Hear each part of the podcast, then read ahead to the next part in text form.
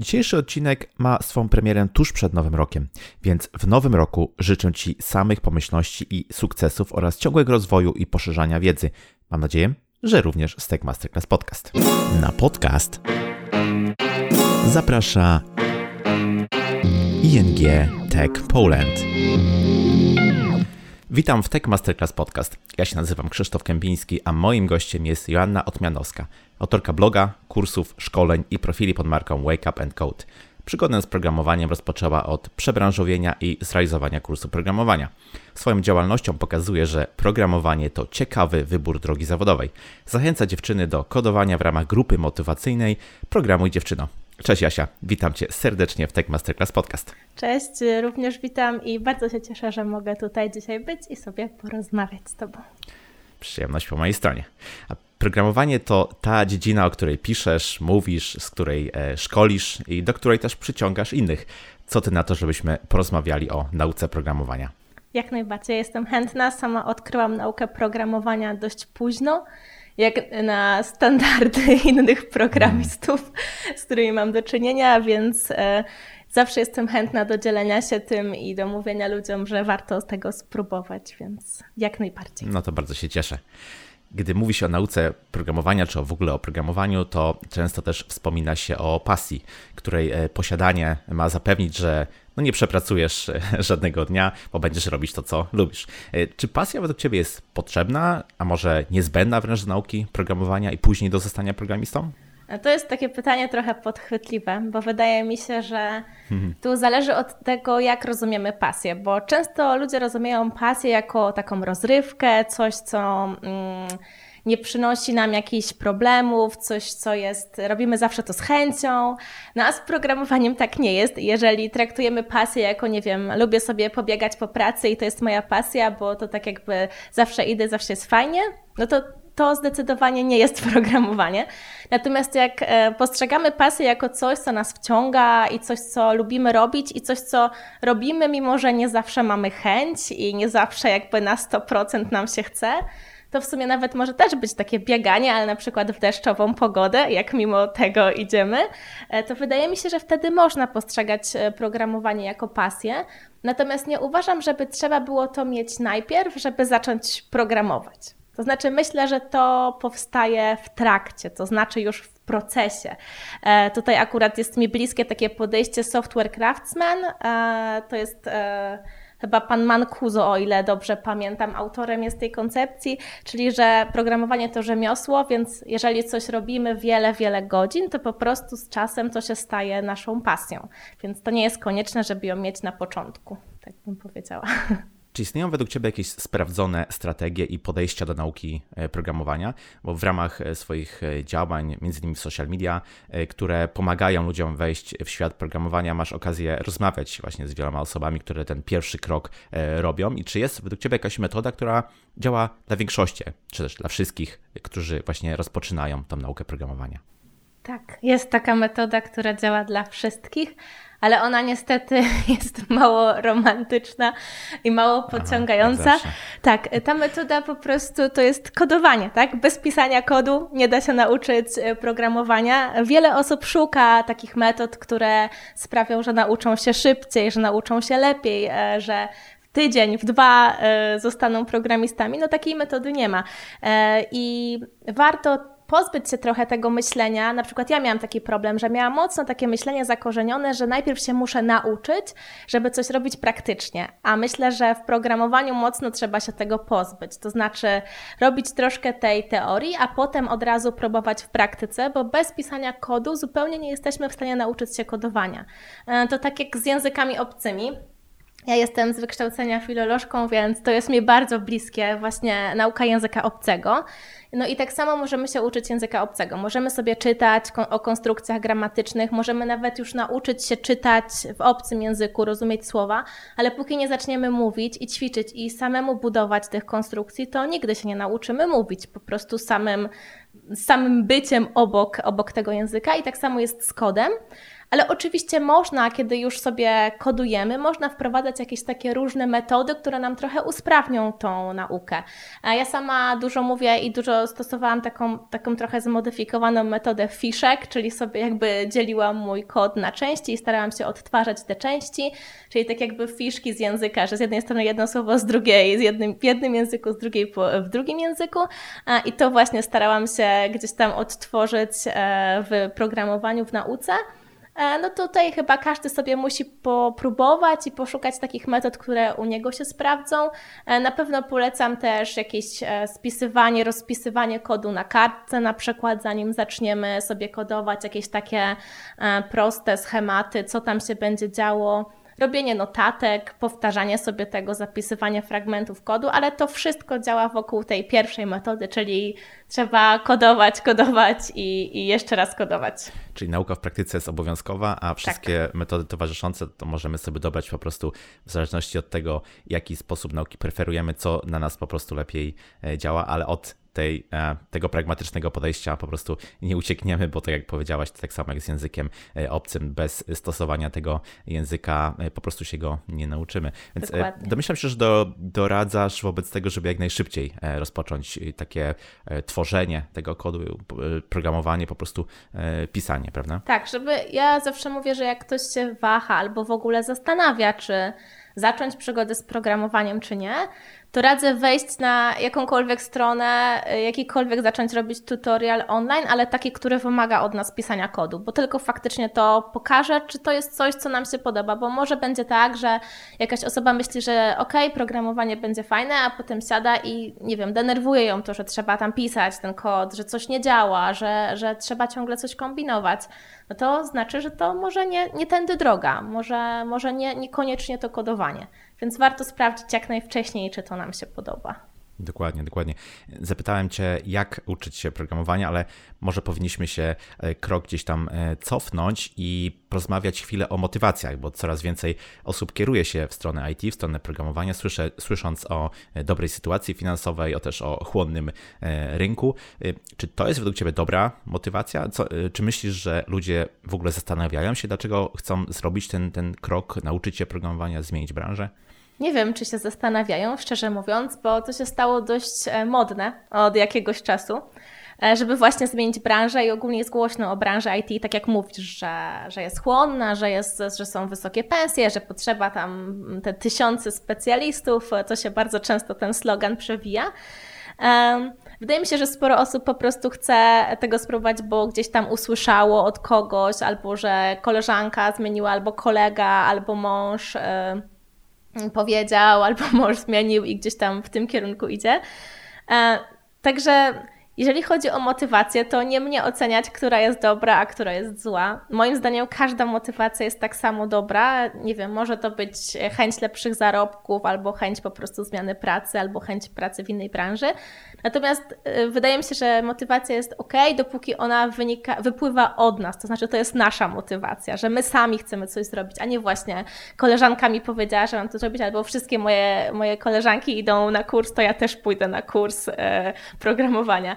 Więc póki to jest gdzieś tam nasza e, potrzeba albo jakiś nasz pomysł, że sami w to idziemy, to wydaje mi się, że motywacja każda jest ok, bo może się teraz komuś narażę, ale nie wydaje mi się, żeby programowanie było jakąś wzniosłą e, czynnością, do której trzeba mieć jakieś natchnienie czy powołanie. E, po prostu, jeżeli ktoś myśli, że ok, fajnie, odnajdę się w tym, podoba mi się to, chciałabym, chciałbym tak pracować, to wydaje mi się, że warto, warto próbować i zobaczyć, czy to, jest, czy to jest faktycznie to. Także traktowanie programowania tak jak po prostu pracę, tak? Można po prostu iść do pracy, posiedzieć tam, czy popracować 8 godzin i, i potem mieć inne pasje czy inne zainteresowania. To nie zawsze musi być tak, że mm, programista to jest to taka osoba z naszych wyobrażeń, że dzień i noc siedzi nad kodem, linijki tutaj się prze, po ekranie przesuwają i ta osoba pisze z pamięci kod. No to tak nie wygląda. I, I, myślę, że, że możemy po prostu traktować programowanie jak każdą inną pracę, do której oczywiście trzeba się dobrze przygotować, no i te umiejętności techniczne trzeba zdobyć, natomiast nie jest to nie do zrobienia. dotknęłaś tutaj tematu różnych mitów, które w IT krążą, między innymi o pracy programisty i też z racji na to, że dużo się mówi właśnie o tej pozycji programistów na rynku pracy, że te mity ciągle gdzieś tam jeszcze krążą, to może się zdarzyć taka sytuacja, że ktoś bez takiego zastanowienia do tej branży gdzieś spróbuje wejść i często no niestety te oczekiwania mogą się rozwinąć z rzeczywistością, tak jak powiedziałaś, e, wyobrażenia kreowane przez hollywoodzkie filmy trochę odbiegają od tego, jak naprawdę ta praca e, wygląda. Mm, jak bardzo różni się e, to, co mówi się o pracy programisty od rzeczywistości, też jak to było w Twoim przypadku, właśnie też jesteś jak gdyby przeszłaś ten etap e, przebranżowienia, czy zderzyłaś się w jakiś sposób z tymi e, wyobrażeniami, które się rozminęły z rzeczywistością, jak to u Ciebie wyglądało? Tak, bardzo się zdarzyłam, bo ja, tak jak już wspominałam, jestem po filologii, potem skończyłam e, biznes międzynarodowy, pracowałam w korporacjach, mm, jako analityk i potem dostałam pracę w IT jako konsultantka, bo moją pierwszą pracą IT, w IT była właśnie praca jako konsultantka. I byłam pewna, że po prostu przyjdę i tam wszyscy będą po studiach informatycznych albo jakichś innych kierunkowych, elektronice czy po czymś takim, mechatronice. I że oni po prostu będą na mnie patrzeć i mówić: O, to ta, co nie jest po studiach, a chce pracować w naszej branży. No, to był taki pierwszy, pierwsze moje takie mocne przeświadczenie, że po prostu oni zaraz odkryją, że ja nie mam studiów. No oczywiście nic takiego się nie stało, bo no, byłam dobrze przygotowana, wdrożyłam się. E, wiadomo, każdy się uczy, każdy się wdraża, więc to było zupełnie, jakby to było moje przeświadczenie, które gdzieś tam sobie miałam, a one, ono nie miało nic wspólnego z rzeczywistością. E także ja byłam pewna, że się wygłupię, bo tylko dlatego, że nie mam tych studiów, no a się okazało, że, że, to, nie jest, e, że to nie jest prawda. E, I też z tym miałam takie drugie przeświadczenie, wydawało mi się długo, że jeżeli ktoś chce programować, to musi być bardzo dobry z matematyki i w ogóle z przedmiotów ścisłych. No ja akurat działam w frontendzie, gdzie to odpowiedzialna jestem za takie wizualne części, to znaczy koduję to, co tak naprawdę widzimy, czyli jak się strona zachowuje, jak wygląda, jak aplikacja się zachowuje. No i się okazuje, że tam ta matematyka nie jest wcale potrzebna na takim wysokim poziomie, jak mi się wydawało. Pewnie czasem coś trzeba policzyć, ale to nie jest nic takiego, czego nie jestem w stanie sobie policzyć albo wyszukać w chwilę, jak to zrobić, albo kogoś zapytać. Mm, także to było dla mnie takie drugie zderzenie, że to nie jest tak, że e, w, na przerwie na kawie programiści sobie rozwiązują jakieś zadania matematyczne dla rozrywki bo ja nigdy się nie czułam, raczej mi zawsze wszyscy mówili, że jestem humanistką, bo dobrze mi idzie w językach i gdzieś tam miałam bardzo mocno takie poczucie, że no nie jestem dobra w przedmiotach ścisłych, mimo że mi jakoś tragicznie nie szło, ale po prostu zawsze mi się wydawało, że jestem lepsza w czymś innym. A tu się okazało, no, że, że matematyka wcale, to nie jest wcale tak, że mnie ktoś przepytuje z matematyki w pracy. Nigdy chyba mi się nie zdarzyło. Mm, potem mi się też wydawało mocno, że to już też tak z filmów, jak wspomniałeś, że programista to wiadomo siedzi, samotnik, e, pisze tylko na tym e, komputerze, z, z, głowy w ogóle wszystko wymyśla. To się okazało, że programowanie, że w sensie praca programisty czy programistki no to czasem, czasem się nic nie napisze danego dnia, żadnej linijki kodu, bo są spotkania, bo trzeba coś ustalać, bo e, myśli się o tym, jak w ogóle będzie zbudowany kod, a czasem się nie napisze linijki kodu, bo nie wiadomo, jak napisać tę linijkę kodu i po prostu cały dzień się szuka e, i pyta. I dla mnie to też był szok, że. Mm, ja cały czas będę siedzieć z dokumentacją, że właśnie siedzę z dokumentacją, siedzę z jakimiś e, właśnie na Stack Overflow szukam, w Google szukam. W ogóle umiejętność e, korzystania z Google'a to był dla mnie szok, jak trzeba się dużo nauczyć, żeby dobrze wyszukiwać e, w Google na przykład, żeby przypadkiem sobie nie znaleźć rozwiązania sprzed pięciu lat, no bo ono nie będzie miało pewnie żadnego, żadnej wartości, przynajmniej w tym języku, w którym ja programuję, w JavaScriptie. Tam jest bardzo, bardzo dynamicznie. Mm, I co jeszcze mnie zaskoczyło, to to, że właśnie mi się wydawało, i to są bardzo stereo, to było bardzo stereotypowe myślenie, ale no niestety tak myślałam, że właśnie programiści są zamknięci w sobie, że, um, że są introwertykami, że, że właśnie za bardzo spotkań coś tam nie.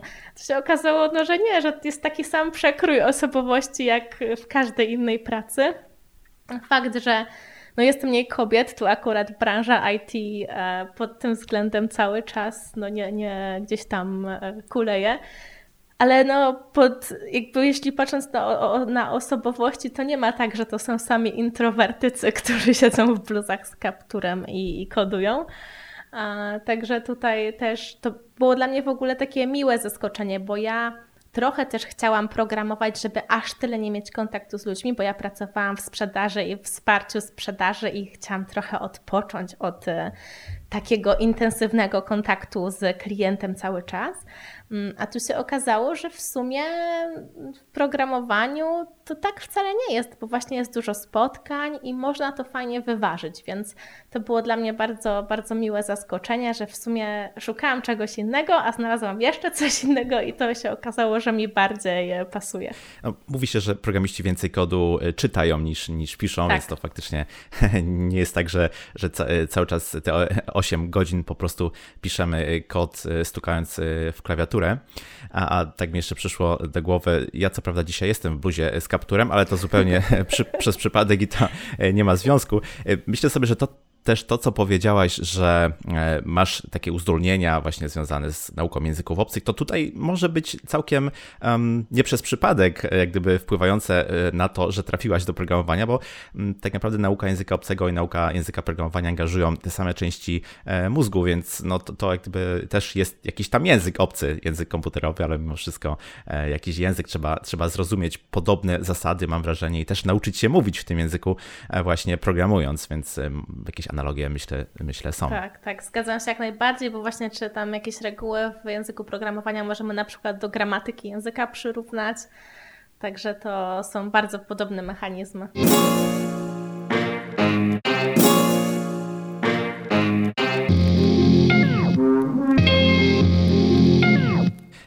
Często trafiają do mnie, a myślę, że do ciebie pewnie jeszcze więcej, osoby, które pytają, jaki język na początku, jaki język programowania e, wybrać. I e, według mnie nad odpowiedzią na to pytanie osoby początkujące spędzają zbyt wiele czasu. E, no ale jestem ciekaw w Twojej opinii, jak Ty do tego podchodzisz, co doradzasz takim osobom. Zgodzę się, że na pewno za wiele czasu poświęcają osoby, które jeszcze nie napisały linijki kodu na zastanowienie się, zastanowienie się nad tym, i czym będą programować, co będą robić. Do mnie czasem trafiają osoby, które mają rozpisane wręcz całe ścieżki kariery, łącznie z tym, czy zastanawiają się, czy potem iść bardziej w architekturę systemu, czy w zarządzanie zespołem. A jak pytam, a w jakim języku y, teraz się uczą, jakiego języka się uczą, to mówię, no, no jeszcze żadnego, bo na razie po prostu zastanawiam się, jakie, co mam do wyboru. No i ja y, przyznam się, że sama tam byłam to znaczy, ja zanim zaczęłam się uczyć, tam trochę, ja trochę pracowałam w pracy w Excelu, przez to poznałam FOBA, przez to poznałam potem SQL-a trochę. Więc trochę tam coś robiłam, ale zanim tak się zaczęłam porządnie uczyć, to też bardzo dużo czasu czytałam i rozkminiałam i się zastanawiałam, od czego by tu zacząć, gdzie ja mogę pójść. I teraz wiem z perspektywy tych, tego, tego czasu, że to był trochę stracony czas, bo mogłam w tym czasie po prostu jakiegokolwiek języka zacząć się uczyć. I dzisiaj to mówię każdej osobie, która do mnie pisze, a to się no, zdarza się często. Po prostu mówię, żeby wejść właśnie na jakąś stronę um, z o, tutorialami online. Jest teraz tego mnóstwo naprawdę i właśnie zacząć się uczyć jakiegokolwiek języka to nie musi być tak, nie podpisujemy tutaj e, cyrografu, że tego języka trzeba się już uczyć potem do końca życia. Można go zmienić nawet po tej jednej lekcji, którą się zrobi. Można tydzień później go zmienić albo miesiąc później.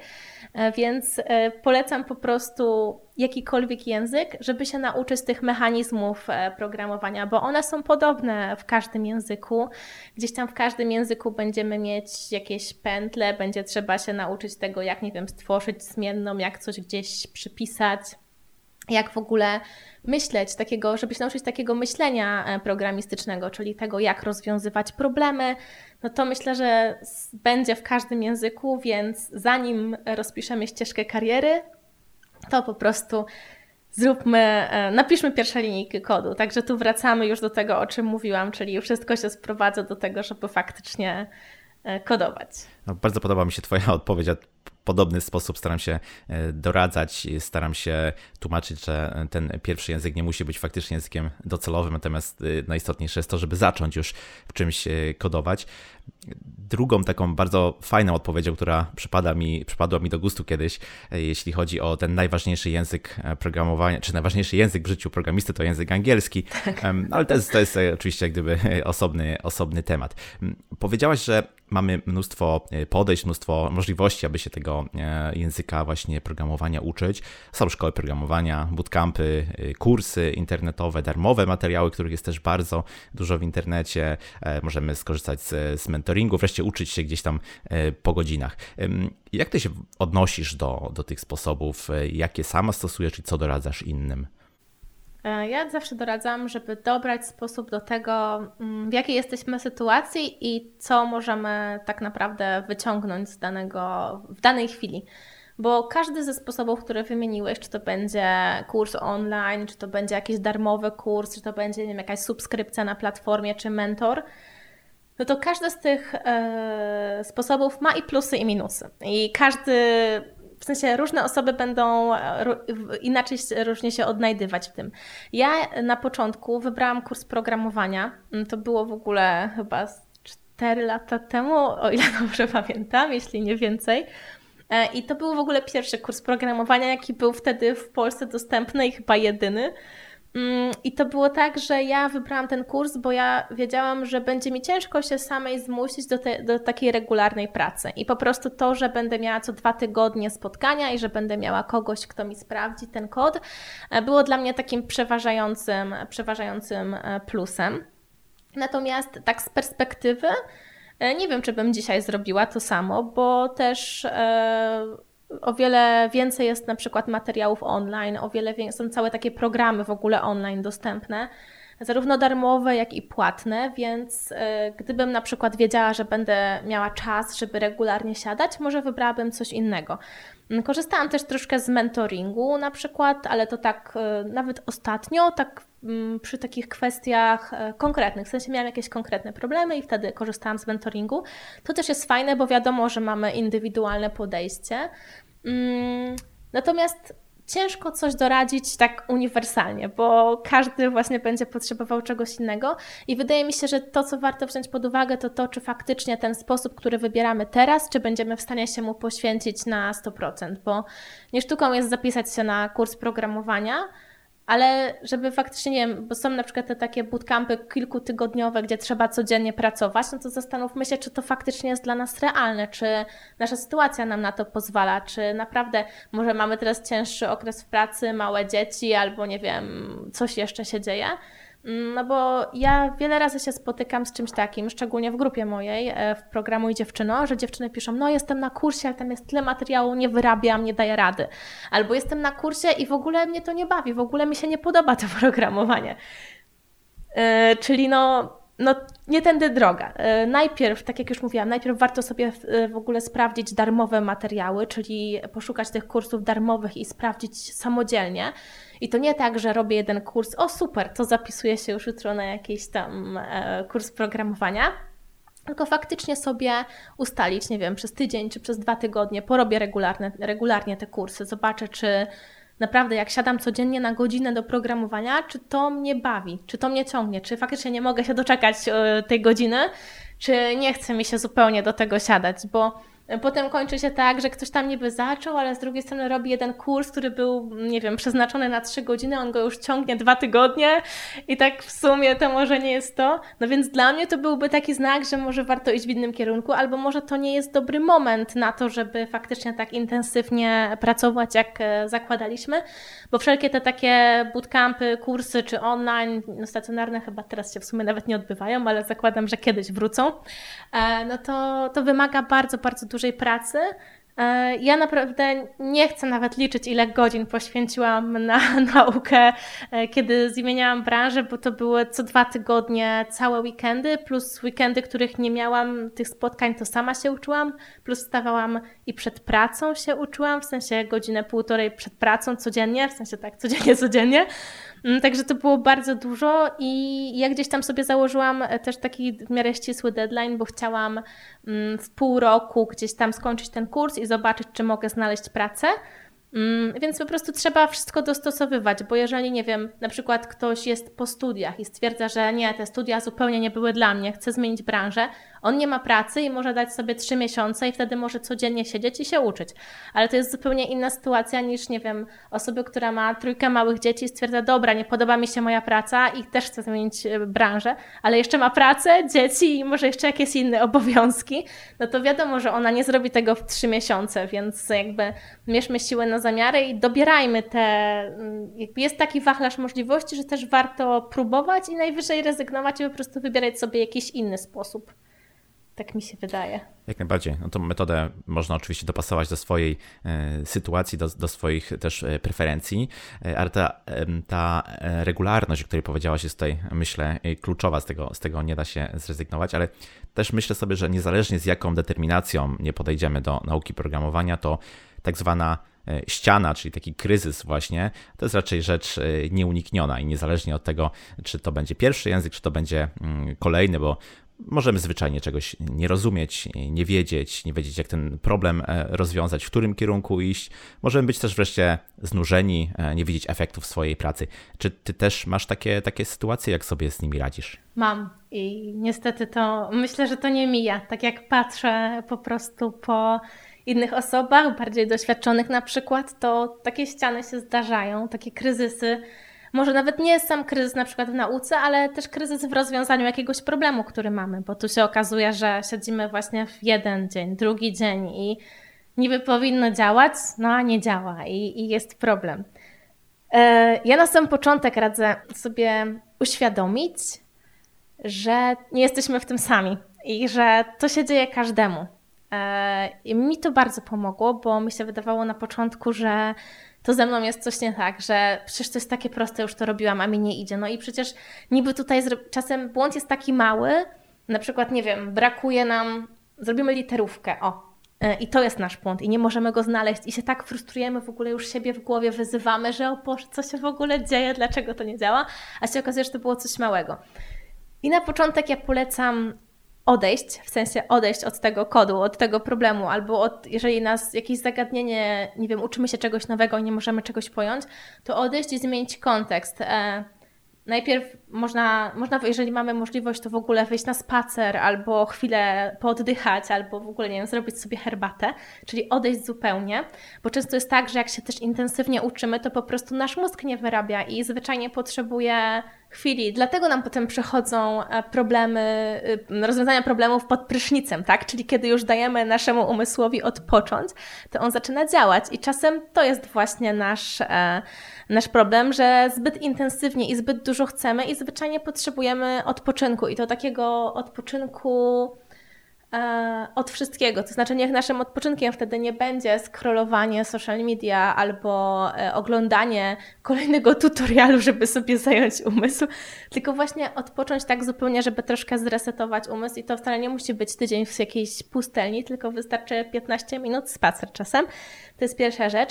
Mm, druga sprawa, druga rzecz, która u mnie działa też, to jest e, taka zmiana tematu trochę, czyli na przykład jak coś mi nie idzie, a wiem, że na przykład coś tam innego, to po prostu robię inne, inną część danego zagadnienia, albo troszkę czegoś innego się nauczę, albo coś sobie powtórzę.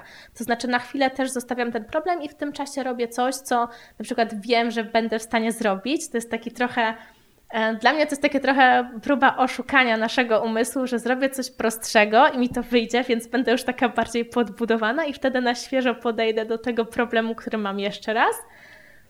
E, no i to chyba tyle. Chociaż jeszcze jedną rzecz bym poleciła do przeczytania. Jest taki świetny artykuł e, Why Learning to Code is So Damn Hard i tam jest, są wypisane, mm, jest kilka mm, stopni nauki.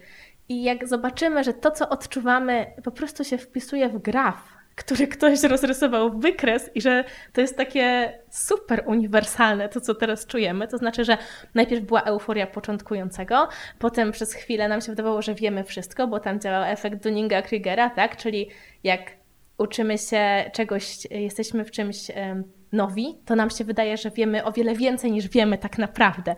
Czyli, że tam uczymy się tego programowania, było super w ogóle, to programowanie wszyscy mówili, że takie trudne, a my już tutaj ogarniamy. Mi też się wydawało po dwóch miesiącach, że już się nauczyłam JavaScriptu i po prostu mogę iść do pracy. E, a potem się okazuje, no, że do, dosięgamy takiego trochę klifu, takiej przepaści i dopiero zaczynamy rozumieć, ile jeszcze nie umiemy i że to będzie trwało lata, żebyśmy się tego nauczyli, jeżeli w ogóle się stanie, tak? Jeżeli w ogóle kiedyś będziemy mieć takie poczucie, że się nauczymy. No i to y, wbrew pozorom to uczucie, że nigdy się nauczymy, bardzo pomaga e, w takich kryzysach, bo po prostu wiemy, że to minie, że to jest część jakiegoś procesu i że po prostu trzeba iść dalej i, i gdzieś tam mm, po prostu spróbować może inaczej, może kogoś poprosić o pomoc, może właśnie zrobić sobie przerwę i, i jeszcze raz. I to tak, tak cały czas działa, niestety. No tak, tak. Myślę, że zrozumienie tego, że inni też tak mają, może działać tutaj e, kojąco zdecydowanie. Wtedy gdyby tracimy e, takie myśli, że coś z nami jest po prostu nie tak. Tak, tak ludzki sposób e, nauki po prostu działa według takiego grafu. Jest to dość przewidywalne, nawet tak jak, tak jak powiedziałaś, to, to, się, to się zgadza. Mm, chciałbym Cię zapytać, Mm, na ile w nauce programowania jest nam potrzebna teoria i takie, wiesz, dogłębne zrozumienie tych podstaw, powiedzmy, y, a na ile to nie jest potrzebne możemy się uczyć w praktyce, bo z jednej strony myślę sobie, że na przykład w technologiach takich, których ty działasz, dajmy na to JavaScript, tak naprawdę można od razu sobie w konsoli zacząć pewien kod pisać i widzieć e, namacalne efekty. Nie musimy jak gdyby nawet rozumieć, jak to, jak to działa. Ale z drugiej strony e, ta wiedza akademicka, która, którą często studenci e, są tam mocno faszerowani na, na studiach, to jest taka, taka rzecz, która się później bardzo często powtarza. W sensie różne koncepty w informatyce, w programowaniu po prostu się powtarzają. Nam się wydaje, wydaje, że to jest coś nowego, że to jest wynalazek ostatnich czasów. Tymczasem, gdyby spojrzeć na jakieś dokumenty, e, powiedzmy, uniwersyteckie, to się okaże, że gdzieś w latach 60., 70. już e, to teoretycznie zostało rozgryzione i tak naprawdę to wszystko, to, co widzimy teraz, ma oczywiście, mm, jest podrasowane mocną, czy tam zwiększoną mocą obliczeniową komputerów, natomiast ta teoria została już kiedyś tam e, opracowana. Więc jestem ciekawy, jak ty podchodzisz do, do teorii, a na ile powiedzmy stawiasz tutaj jednak na praktykę, jeśli chodzi o naukę programowania. Ja w żaden sposób nie, nie neguję teorii i, i właśnie tego, co E, jaką wiedzę się wynosi ze studiów, bo e, myśl, ja wiele razy muszę sobie o czymś tam doczytać, e, czegoś tam się muszę dowiedzieć, a na przykład widzę, że osoby, które są po studiach, one to wiedzą od razu, bo gdzieś tam tyle razy to wyćwiczyły albo tyle razy to słyszały, albo na przykład, nie wiem, ja sobie kombinuję, jak to w kodzie to napisać, a oni, nie wiem, znają jakiś algorytm, który, który to robi i po prostu mm, napiszą to samo, co ja, ale ja muszę gdzieś tam trochę wolniej do tego dojść. Technologie webowe i JavaScript, w którym ja pracuję, są na tyle właśnie specyficzne, że tak jak mówisz, efekty widać dość szybko i można sobie faktycznie kombinować. E, I też trochę to, czy teoria, czy praktyka, trochę też zależy od tego, jak się lubimy uczyć, bo na przykład są osoby, które chcą najpierw poznać teorię i jak wiedzą, jak coś działa, dopiero to wykorzystać, a są osoby, które chcą najpierw to zobaczyć, a potem rozebrać na czynniki pierwsze, czyli od drugiej strony i dowiedzieć się, dlaczego to tak zadziałało. No ja akurat jestem w tej drugiej grupie, czyli najpierw chcę zobaczyć, jak coś działa, a potem dopiero chcę zrozumieć, dlaczego to tak działa. I dlatego myślę też się tak w miarę szybko odnalazłam w tym świecie frontendowym, bo tutaj jest taka mnogość różnych narzędzi, że podoba mi się to, że widzę, wow, o, coś nowego, robi to i to, więc najpierw sobie czytam, co się dzieje, potem co się dzieje pod spodem. E, natomiast to prawda, że teoria bardzo się przydaje, bo rozumie się mechanizmy, rozumie się to, co się dzieje. Mm, tutaj mm, tak przykład z mojego podwórka.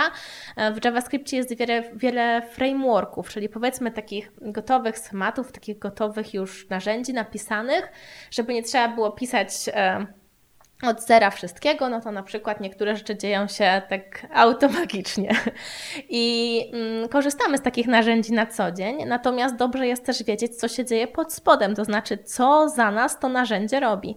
Mm, I ja uważam, że ja na przykład trochę za szybko weszłam w te wszystkie narzędzia, bo potem było mi trudno rozdzielić, co robi dane narzędzie, co robi język, a co w ogóle jeszcze robi coś innego. I potem sobie musiałam doczytywać, że na przykład, a, że to się zapisuje w ten sposób, to wcale nie jest specyfika dla tego narzędzia, w którym pracuję, tylko to jest akurat specyfika standardu języka, czego nie wiedziałam.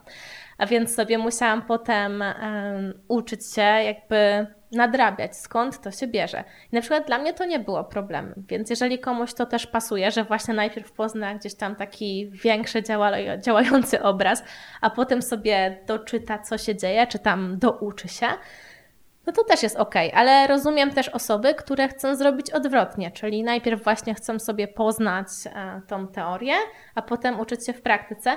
I też tutaj myślę, że JavaScript i języki i te narzędzia frontendowe są dość specyficzne, bo na przykład jeżeli chcielibyśmy, nie wiem, robić coś ze sztuczną inteligencją, no to musimy najpierw zrozumieć te, musimy mieć jakąś teorię, tak? Tam też matematyka mocno wchodzi w grę. E, więc tutaj bym już nie była taka pewna, czy na pewno ta moja metoda by się, e, by się z, sprawdziła również. Także też zależy od tego, co chcemy robić i w czym, w czym byśmy chcieli programować. Dobrze, to załóżmy, że mamy już tą naukę za sobą. Udało nam się dostać pierwszą pracę jako programista, no chociaż w dzisiejszych y, czasach to jest powiedzmy mm, niełatwy temat. Mm, na co taka osoba, która dopiero co rozpoczęła swoją pracę y, zawodową właśnie jako, jako y, programista, powinna zwrócić uwagę, aby nie poprzestać e, na tym, co już wie, no i żeby ciągle się rozwijać? Myślę, że będzie ciężko poprzestać się rozwijać w pierwszej pracy.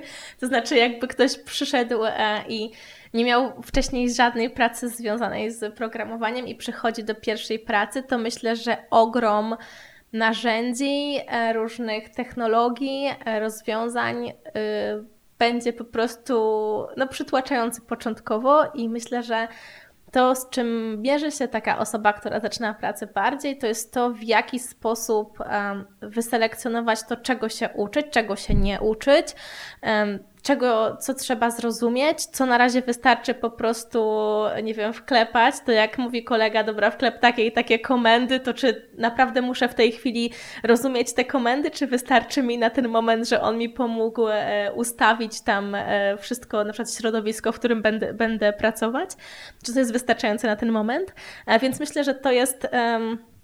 że raczej, jeżeli ktoś naprawdę zaczyna, dla mnie to na przykład był kosmos, jak ja zaczęłam pierwszą pracę, i mi się wydawało, że ja już pracowałam w IT, że ja w ogóle znam te pro, programy, w sensie systemy tam do na przykład składania jakichś tam ticketów i tak dalej. No to to, że to będzie spoko, ale przez pierwsze dwa, trzy dni to ja naprawdę chodziłam z kartką papieru i ja zapisywałam na tej kartce słowa, które mówili do mnie E, koledzy i koleżanki. To jeszcze taki jest trochę zbitek polskiego z angielskim, bo wiadomo, niektóre się, mm, niektóre się tam właśnie tak specyficznie wymawia rzeczy. Ja potem wpisywałam sobie wszystko w Google i szukałam, co to w ogóle jest, co oni mi kazali właśnie zrobić. E, także myślę, że to jest bardziej problem, z którym mierzy się osoba początkująca. Natomiast jak już ogarnie sobie te, te systemy i już będzie mniej więcej wiedziała, w jakim języku pracuje, co robi, co robi ten kod, w którym ona pracuje, to warto sobie mm, gdzieś tam, żeby nie osiąść na laurach, warto sobie wybrać jakiś kierunek, w którym będzie się chciało iść, czyli czy w danej chwili, czy na, może właśnie na przykład zgłębiać ten teorię języka danego, czy gdzieś tam poznawać jakieś podstawy, czy może jakieś inne narzędzie, może jest jakieś narzędzie wykorzystywane w zespole, w pracy, e, które warto poznać, może lepiej na przykład poznać sposób testowania, jak dobrze testować e, projekty. Także Myślę, że jest, e, że jest tego sporo. I fajnie po prostu też um, u mnie na przykład to się sprawdza, być tam na, na bieżąco z, z nowinkami, na zasadzie, nie wiem, posłuchać sobie podcastu albo poczytać newsletter na jakiś temat. Niekoniecznie od razu wrzucać się w ten temat i pisać trzy projekty w jakiejś nowej technologii ale gdzieś tam być, być na, na bieżąco, może na jakieś konferencje się wybrać albo posłuchać. Także myślę, że w tej pierwszej pracy i tak będzie sporo rzeczy, więc y, tak też iść trochę z prądem, też popytać te starszych stażem, co by poradzili na przykład, co jest fajne, y, w co warto iść, na czym ten projekt stoi, bo może na przykład jest tak, że nie wiem, ktoś się czymś zajmował, teraz już na przykład odszedł albo gdzieś przeszedł do innego zespołu i może brakuje, czy może ktoś jakby się czegoś douczył, to mógłby fajnie pomóc zespołowi, także myślę, że też warto pytać i rozmawiać i się dowiadywać, czego, czego potrzeba w tej danej pracy, w tym danym zespole. To jeśli już tam e, otrząśniemy się z tego pierwszego szoku, dostaniemy pierwsze zadanie, kiedy, kiedy już je zakodujemy, wrzucimy do repozytorium, przychodzi czas na poddanie naszej pracy pod e, ocenę. I dla wielu jest to niełatwy moment, bo tak, to tak zwane code review e, może być świetnym narzędziem do nauki, bo jeśli dostajemy bardzo taki budujący, pozytywny feedback, to jesteśmy w stanie z tego bardzo dużo e, wynieść, ale z drugiej strony może też być takim momentem, kiedy zostaniemy przytłoczeni krytycznymi e, uwagami, wręcz będziemy się zastanawiać, czy to faktycznie to programowanie jest w ogóle e, dla nas. Jak sobie radzić właśnie z takim feedbackiem, z code review, jak, jaką postawę w ogóle tutaj można byłoby przybrać? Właściwie mam tylko jedno tutaj rozwiązanie i myślę, że to jest taka zasada, którą trzeba sobie przyjąć i dużo, dużo razy ją sobie powtarzać. To znaczy, nie jesteś swoim kodem. To, że ktoś krytykuje Twój kod, to nie znaczy, że krytykuje Ciebie. My bardzo często bierzemy nasz kod personalnie. To jest normalne, bo my go stworzyliśmy, jesteśmy do niego przywiązani. Wydaje nam się, że nasze rozwiązanie jest dobre, jeśli nie najlepsze. Mm, natomiast no, zawsze ktoś, e, kod zawsze da się napisać inaczej. Nie wiem czy lepiej, ale zawsze da się napisać inaczej. Zawsze da się inaczej podejść do problemu. E, zawsze ktoś może mieć inny pomysł na to, e, co my zrobiliśmy. Może coś przeoczyliśmy, może coś nie wzięliśmy jakiegoś kontekstu pod uwagę. I mnie na przykład Code Review nauczyło, że moja perspektywa nie jest jedyną perspektywą i jeżeli uważam, że faktycznie wezmę pod uwagę to, co mówią inne osoby i uważam, że nadal ta moja opcja jest ok, to mogę to uargumentować i mogę powiedzieć nie, wydaje mi się spoko, tutaj rozumiem, co mówisz, ale wydaje mi się, że nadal to moje rozwiązanie byłoby lepsze albo dla mnie jest bardziej czytelne. E, natomiast w wielu przypadkach po prostu trzeba powiedzieć tak, masz rację, no nie wzięłam tego pod uwagę, zmieniam, piszę, zaraz napiszę od nowa, poczekaj chwilę. I mm, no to jest ciężkie. Dla mnie to było bardzo ciężkie, że wydawało mi się, że jak ja już zakoduję, zrobię to zadanie i wrzucę to do code review, to to już jest koniec. To nie jest koniec, tylko to jest często początek e, tej pracy z kodem tak naprawdę. Szczególnie gdy mówimy o jakichś takich e, większych zadaniach. Zdarzyło mi się pisać coś tydzień, żeby kolejny tydzień było sprawdzane i ja przepisywałam kolejne, kolejne fragmenty szczególnie przy jakichś większych projektach, gdzie ktoś stwierdzał, nie, wiesz co, ta struktura to jest mniej czytelna teraz, e, zmieńmy może foldery, albo wiesz co, no to w sumie nie jest twoje, ale może przy okazji zmienimy jeszcze coś tam i coś tam. I ja na przykład pracowałam, e, teraz w sumie ostatnie, ostatnie z tym tygodnie w pracy, ale pracowałam przy takim ogromnym systemie, gdzie to był dla mnie szok, że właśnie zmieniam jeden folder, nazwę folderu, to muszę potem w 50 miejscach zobaczyć, czy to na pewno dobrze działa, czy te wszystkie nazwy się poprawiały. Wiadomo, no są też do tego narzędzia i tak dalej, ale gdzieś tam dużo zmian ze sobą się, się ciągnie. I e, wydaje mi się, że mm, jeżeli chodzi o taką osobę, która przychodzi do pracy i, i, gdzieś tam ktoś jej mówi, to jest źle, to jest źle, to jest źle, to jest źle, to jest źle, to jest źle, to to może bardzo przytłoczyć, ale to jednocześnie dla tej osoby to jest po prostu znak, że to popraw, ale nie brałabym tego na takiej zasadzie, że ej, ty jesteś beznadziejną osobą i w ogóle nie pisz więcej kodu, tylko bardziej na zasadzie, okej, okay, naucz się tego i po prostu następnym razem tak nie rób. E, w sensie takiej osobie bym radziła po prostu sobie robić jakieś notatki z code review, e, bo wydaje mi się, że to, że ktoś raz ci powie, ej, no tutaj jednak piszemy tutaj inaczej, albo tego tak nie rób, albo tu używamy czegoś takiego, to, mm, to jest ok, poprawić to wtedy należy, ale dobrze sobie zapisać, żeby taka uwaga się nie powtórzyła. W sensie, że już się tam, e, bo wiadomo, w każdej na przykład firmie może być, mogą być jakieś własne zasady gdzieś tam, które się, które się przewijają. E, też warto właśnie sobie czytać kod innych, nawet jak jesteśmy dopiero na samym początku i wydaje nam się, że nie wiem, że co my tam możemy powiedzieć. No to, to tak nie jest, bo nawet jeżeli czytamy kod jakiegoś starszego programisty, to po pierwsze zawsze on też mógł zrobić jakiś błąd, bo nie jest nieomylną osobą. I może nam się uda znaleźć, nie wiem, może literówkę, która by rozwaliła ten kod, bo nie wiem, bo on na przykład zrobił ją przypadkiem, albo no, no coś takiego. A może to my jako ostatnia osoba czytaliśmy nową dokumentację, bo uczyliśmy się na, w sumie na końcu i może właśnie znamy jakąś taką nowinkę, którą mu możemy sprzedać. E, to jest jedna rzecz, a druga rzecz, no to, że czytanie kodu innych naprawdę wiele nas e, uczy. I ja bym też radziła pytać, po prostu pytać w kodzie, a co ten fragment robi, bo jeżeli ta albo jeżeli dana osoba nie chce wyjaśnić, co ten kod robi, albo powie, że no przecież widać, no to, mm, to jakby no, to nie tak działa, tak? W sensie osoba, która napisała kod, powinna umieć powiedzieć, co on robi, albo dlaczego on tak robi. E, więc też zachęcam do takiego właśnie pisania i pytania. Tylko na koniec powiem jeszcze taką anegdotkę, że jak ja zaczęłam pracę, dostałam pierwsze zadanie i w ogóle ono było jeszcze z HTML-a i CSS-a, czyli tylko szablon do zakodowania. No i to robiłam już tyle razy, że wydawało mi się, że wow, po prostu raz, dwa, trzy napisałam to i miałam chyba z 50 komentarzy do tego kodu. On był długi, fakt, ale miałam chyba z 50 komentarzy i siedziałam taka załamana. Mówię, ja myślałam, że ja to umiem, to ja w takim razie nic już nie umiem, tak? Że to wszystko, co umiem, mogę wyrzucić do kosza. I siedział koło mnie kolega i powiedział mi, nie, to nie przejmuj się, tutaj raz przed taki koleś, co miał 150 komentarzy tam na jakimś prostym zadaniu. No i co się dowiedziałam, to że po prostu raz, że bardzo szybko zmienia się to, w jaki sposób się pisze, a dwa, że właśnie są jakieś standardy, są jakieś zasady i, i gdzieś tam ja, mój, mój kod działał, bo to nie było tak, że on nie działał, on działał, ale po prostu okazało się, że da się to napisać lepiej, bardziej to zoptymalizować, żeby, żeby lepiej działało i musiałam po prostu to napisać raz jeszcze i to było ciężkie wtedy, ale teraz chyba już aż tak personalnie do tego nie podchodzę, chociaż zdarza mi się czasem, jak uważam, że dobrze coś wymyśliłam, bardzo dobrze, albo jak siedziałam nad czymś, nie wiem, trzy dni i ktoś mówi nie, a jakoś inaczej by się dało, to po prostu wtedy wiadomo, że się denerwuję, bo mówię, no może by się dało, ale siedziałam trzy dni i nic innego nie wymyśliłam. E, także Czasem bywa ciężko, ale to jest też taka nauka pokory, bym powiedziała, i tego właśnie, że e, to nie jest tylko nasz kod, bo ostatecznie to jest kod zespołu, czyli tych wszystkich osób, które też to sprawdzały.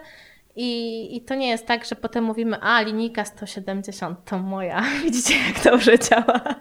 Tylko jest bardziej taka zbiorcza odpowiedzialność za, co, za to, za co się tam, co się tworzy. O. No tak, 50 komentarzy do kodu, samo życie programisty. E, pewnie, ale e, nie jesteś swoim kodem, to jest e, bardzo, fa bardzo fajnie, trafia, trafia do mnie. Chyba sobie zamówię kubek albo zrobię tapetę z tym hasłem, bo to dobry, jest bardzo dobry slogan. To mi powiedział ktoś, chyba w pierwszej pracy mi to ktoś powiedział i tak bardzo, bardzo mi to utkwiło w głowie, bo to jest taka kwintesencja właśnie tego, jak należy podejść do, do code review.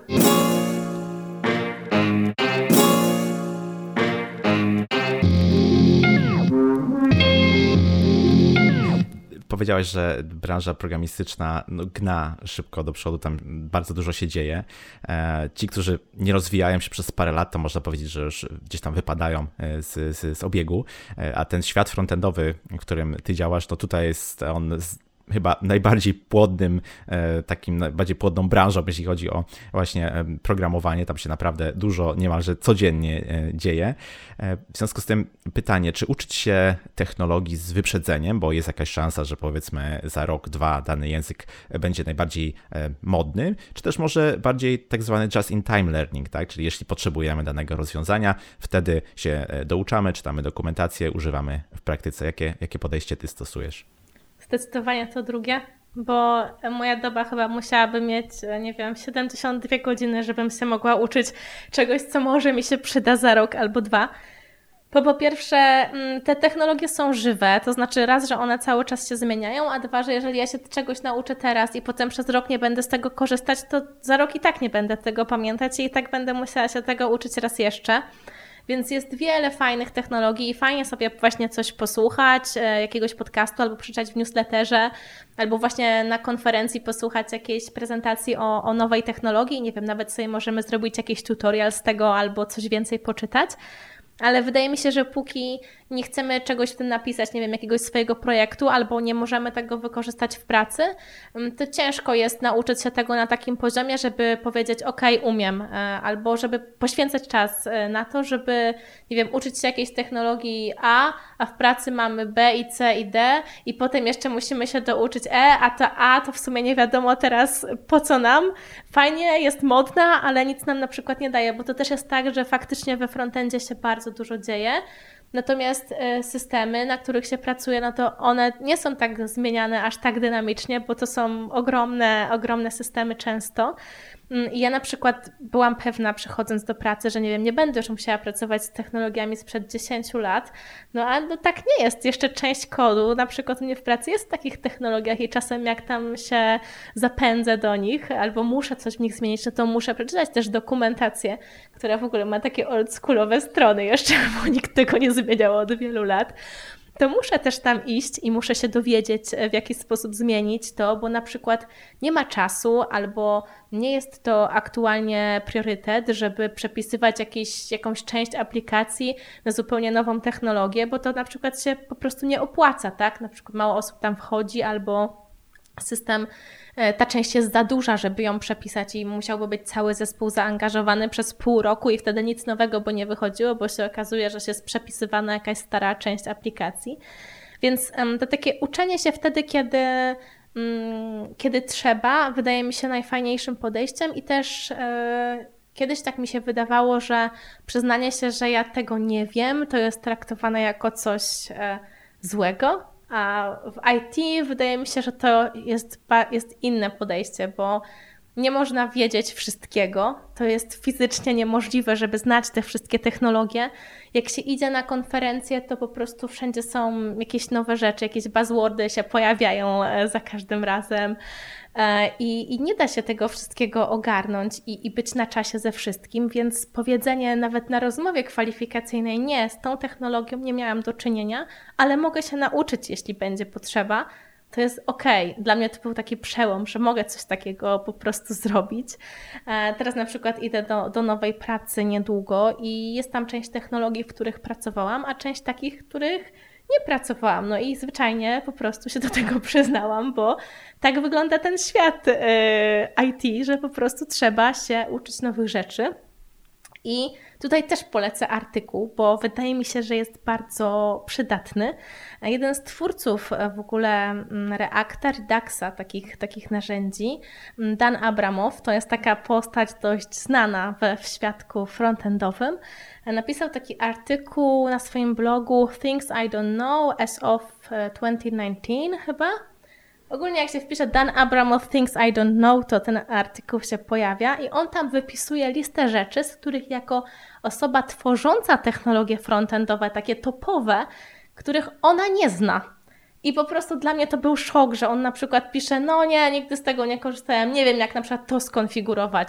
Tego to w ogóle nie wiem, co to jest. No to to tylko wiem, że istnieje. I po prostu dla mnie to był szok, że on się do tego przyznaje, no bo faktycznie e, też zajmuje się czymś innym i nie ma czasu wszystkich innych technologii e, badać tak dogłębnie.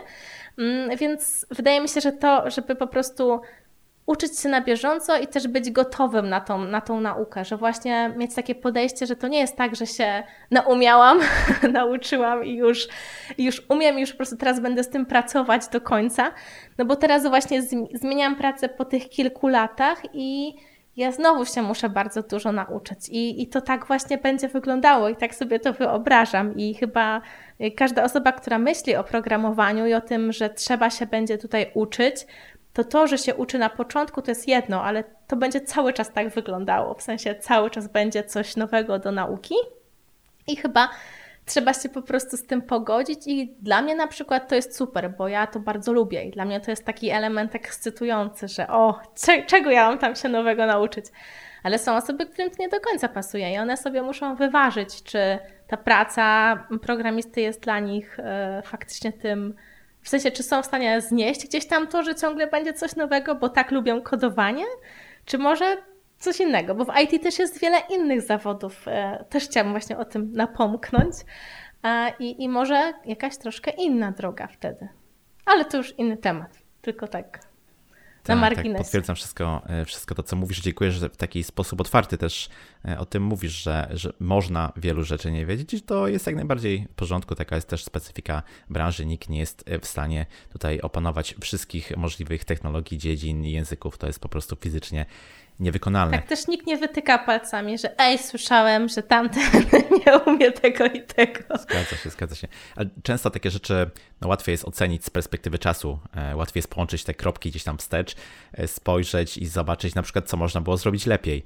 I czy ty masz coś takiego, gdy myślisz sobie o swojej mm, nauce programowania, też o tej pierwszej e, pracy? Jest coś takiego, co byś zmieniła, gdybyś mogła, co, do, do, do czego byś podeszła w jakiś sposób no, inny niż, niż to zrobiłaś? Chyba tylko to, co mówiłam już na początku, że tyle bym się nie zastanawiała, co tak naprawdę mam robić, tylko bym po prostu poświęciła ten czas już na naukę języka faktycznie. Bo ja zapisałam się najpierw, e, w ogóle moja historia w skrócie wygląda tak, że ja się zapisałam na informatykę I w, przez te wakacje przed informatyką miałam nadrabiać matematykę i w ogóle te rzeczy, których nie znałam. Natomiast cały czas szukałam, co bym chciała robić i tak kombinowałam i w rezultacie nic nie tknęłam przez, te, przez ten czas. I potem dopiero się zapisałam na kurs programowania, bo zaczęłam rozmawiać z ludźmi, się okazało, że może informatyka w moim przypadku e, to nie jest koniecznie to, co bym chciała, bo już byłam po studiach i gdzieś tam 4,5 roku czekania. Mm, poświęcania każdego weekendu, żeby dostać dyplom, żeby potem zacząć pracę, okazało się, może być dla mnie trochę zbyt długo.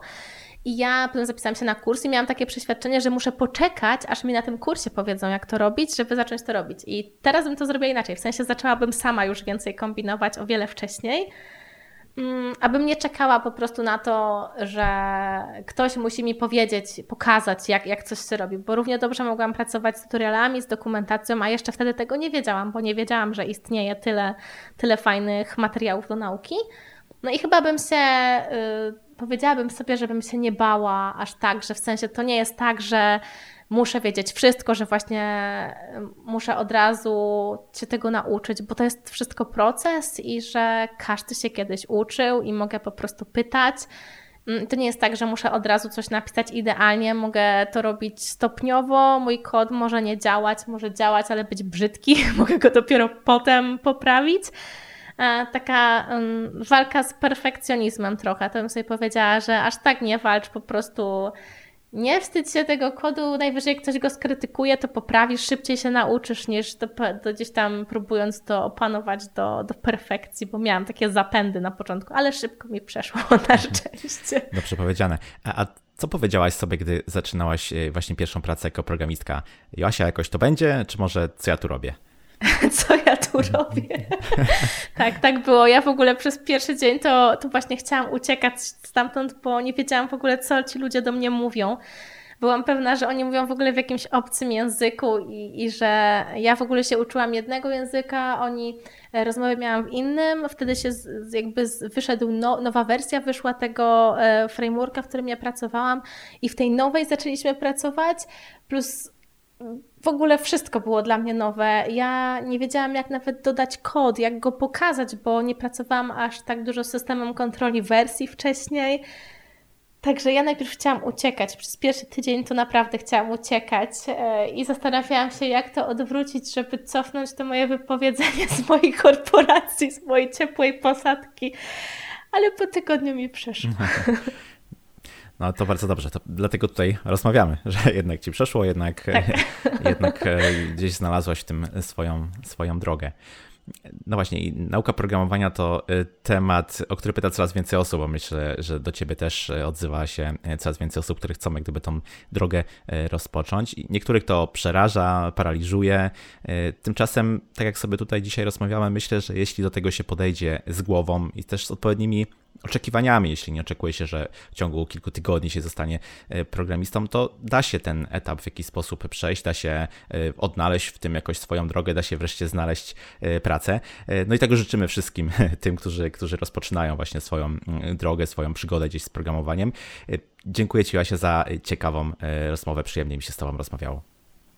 Ja również dziękuję i tylko chciałabym powiedzieć na zakończenie, że właśnie bardzo się zgadzam z tym, co mówisz, żeby nie oczekiwać od siebie, że od razu się nauczymy, tylko dać sobie czas i wiedzieć, że to jest proces.